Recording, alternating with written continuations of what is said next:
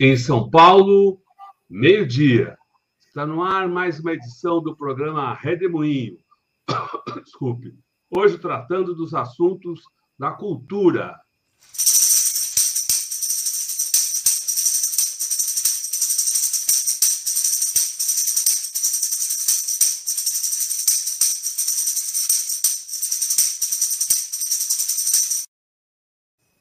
Olá, Célio Turino, muito bem-vindo a esse redemoinho. Célio Turino, que é, é, historiador, um ativista da cultura brasileira. O que, que você nos conta, Célio?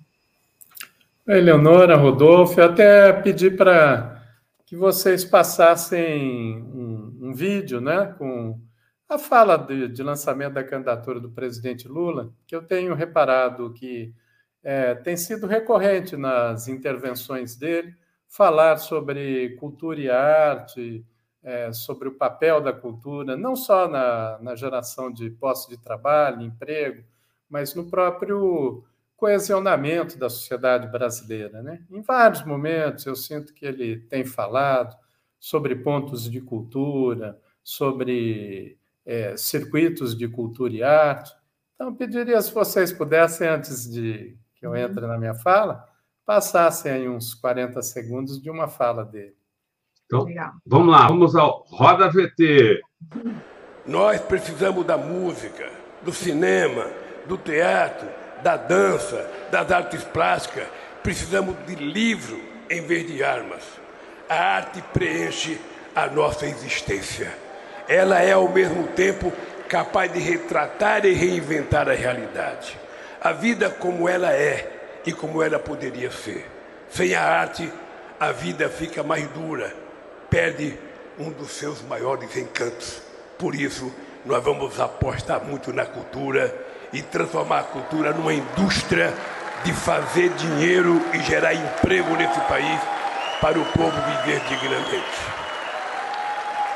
Meus amigos e minhas. Eu pedi para selecionar esse, esse vídeo, né?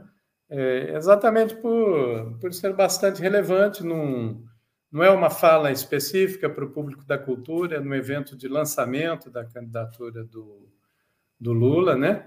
Para a presidência, e isso é bastante significativo. Quem sabe é, esse tipo de posicionamento, inclusive, paute as outras candidaturas de certa forma, pauta, né? É, já está colocado, porque o, o, atual presidente Bolsonaro ele é resultado de um entendimento que a extrema-direita tem do papel da, da arte e da cultura. Aí, no sentido da destruição, do aniquilamento, da, da cultura do ódio, né? que é disseminada. Muito deles terem chegado ao poder aqui no Brasil e em outros países, nesse campo tradicionalista, reacionário, né, que tem se, se articulado aí pelo mundo, é resultado dessa chamada guerra cultural. Né? Daí a necessidade de, de irmos adiante. Na, na fala do, do presidente Lula, eu queria chamar a atenção para dois aspectos. O primeiro é, é o correto entendimento do, da capacidade é, da cultura em termos de, de geração de, de, recursos econômicos. Segundo dados do, do IPEA, né, em 2017, é, 2,67% do produto interno bruto do Brasil eram gerados pela, pela cultura. Né? Em, em, sentido mais largo, a época que eu estava no Ministério da Cultura, isso antes de 2010, né, o IBGE fez até um, um estudo também encomendado pelo MINC à época, e que identificava um, uma participação ainda maior do PIB, de 5%. Mas aí era uma, uma avaliação muito alargada, colocava inclusive indústria de comunicações, é, é, fábricas de televisores, né? porque televisor é um difusor direto da cultura. Agora se restringe um pouco mais, é a cultura e a arte mais diretamente seria esse esse esse índice 2,67. Isso equivale a, a mais de 200 bilhões de reais adicionados na economia. E a uma força de trabalho de 5 milhões e meio de pessoas, trabalhando diretamente com, com a arte e a criação e também aí nas áreas adicionadas, que são, para se fazer um show, é necessário ter o técnico de, de luz, de som, o holding, o montador de palco, é, Aí também há um adicionamento na cultura que cabe é, incluir, que é movimentação de hotéis, de serviços, é, restaurantes e, e, turismo. Né? Aí você chega a um valor ainda, ainda maior, que é um adicionado, eu até anotei aqui o, o total desse do adicionado, que é de 260 bilhões de reais. Né? Mas o, o estrito da, da cultura e da arte é em torno de 200 bilhões, né? E que, e que é algo bastante significativo. Nós podemos ver também, quando houve a lei Aldir Blanc, o, o significado de resposta. A Aldir Blanc foi uma lei até improvável, né? se conquistou a partir de um processo de mobilização de baixo para cima dos setores da cultura, conquistou 3 bilhões de recursos federais, que foram distribuídos de maneira descentralizada, para todos os estados, Distrito Federal, mais o, é, todos os municípios, efetivamente foram 4.700 municípios que acessaram o recurso, mil deles não acessaram, mas o recurso, inclusive, foi recolocado dentro do, do sistema aí via, via estados. Né? Então, foi um, um aporte de 3 bilhões de reais. Qual foi a resposta disso? Segundo dados do IPEA, que fez um estudo sobre a aplicação desse investimento. A manutenção de 430 a 450 mil postos de trabalho. Isso é muito significativo e é uma resposta muito imediata. É, para que as pessoas tenham uma ideia, foi um investimento de aproximadamente 7, 7 mil reais para se gerar um posto de trabalho. Só que esse posto de trabalho ele se multiplica. Um estudo que foi feito Aí, no estado de São Paulo, a partir do recurso que o estado de São Paulo recebeu da Lei Aldir Blanc, que foi de 242 milhões de reais, isso o governo do estado, né? Os municípios receberam uma outra parte, um pouco superior a isso, né? Mas do governo do estado, aplicando 242 milhões de reais, houve um impacto na economia do estado de São Paulo de 688 é, milhões de reais. Ou seja, se aplicou 240, praticamente se triplicou o retorno em termos de movimentação, inclusive com retorno em impostos. É, a Lei Aldir Blanc gerou em impostos, né, pela atividade direta da, do, do recurso investido, 110 milhões de reais, ou seja, aplicou 240, voltou para os cofres públicos de maneira direta, quase, quase a metade disso, né? 40%. Também, quando a gente fala de geração de, de, de, de renda, de trabalho via, via cultura, há que falar de gênero. É, enquanto na, no mercado de trabalho brasileiro, 57% da, da mão de obra é constituída de homens e 43% de mulheres, né? que tem é, esse espaço. Na cultura, segundo dados do, do IPEA, isso já está em 51% para mulheres e 49% para homens. Ou seja, é um recorte ainda mais significativo é, em termos de, de mercado de trabalho para, para as mulheres, e é algo que precisa ser levado em conta. Ah, agora, a partir desse, desse discurso, né, e desse, dessa compreensão do papel da cultura, é necessário também é, pensar em como dar materialidade a essas ações. E, por exemplo, há aproximadamente, isso um pouco antes da pandemia, circulava em torno de 200, 200 e poucos festivais no Brasil. A maioria festivais de música, aí uns 110, 120 pelo país, e os outros de teatro, dança, também mostras de cinema, digamos, chegamos aí, os números não são precisos, mas em torno de 250 festivais ocorrem no Brasil, né? um a cada, cada dois dias, né? Uma, mais ou menos, um pouco até menos que isso. Né? Ocorriam até 2019. Se houver um programa de impacto, logo para a medida de 100 dias de um primeiro governo, para assegurar a realização de 500 festivais, né? Estou dobrando o que se fazia até 2019, é, com valor médio aí de 200 mil reais para ativação de cada festival em recurso direto, fora os outros recursos, em município, estado, também patrocínios, né? mas o que assegurasse um patamar mínimo para que ocorressem 500 festivais no Brasil em 2023, é, com investimento de pequeno, em termos de, de recursos de governo, de, de 100 milhões de reais, podia, poderia ser. Poderíamos realizar 500 festivais. Qual é o sentido da ativação desse campo da cultura pelo festival? Porque o festival ele, ele, ele movimenta toda a cadeia criativa, desde compositores, criadores, é, dramaturgos, roteiristas, passando por, por atores, músicos, todo o pessoal de apoio e a movimentação local, é, onde se realizam os festivais, né? e a possibilidade de, de circulação da cultura. Ou seja, com investimento bastante pequeno em termos de, de orçamento federal, é, eu diria que é algo irrisório até, é, seria possível é, fazer essa ativação de uma maneira muito rápida. A mesma coisa também com caravanas da cultura. Na época que eu estive no Ministério da Cultura, é, como secretário da Cidadania Cultural, né, cuidava ali dos pontos de cultura e da cultura viva, nós experimentamos fazer uma caravana da cultura em Currais Novos, no Rio Grande do Norte. E pegamos todo, toda uma região do, do, do, do, do Rio Grande do Norte. Né?